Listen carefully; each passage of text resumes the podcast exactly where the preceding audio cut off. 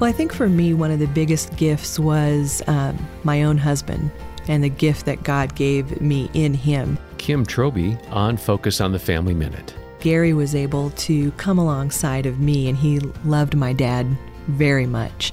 But Gary was open to giving me the things that I needed in order to heal, in order to make this situation better.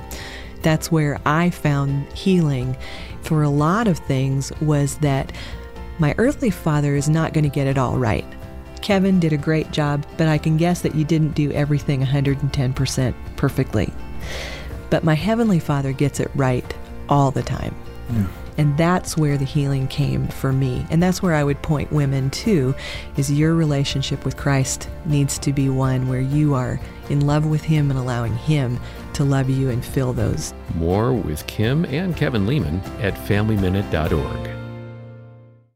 It can be challenging to inspire your community to see life the way God sees it. So, what's the solution? Well, on June 15th, Focus on the Family is hosting See Life 24. And no matter where you are or who you are, you can be a part of this free event with speakers like Ben and Kirsten Watson and real stories about choosing life. See Life 24 will inspire you to translate your faith into action. Register today at seelife24.org.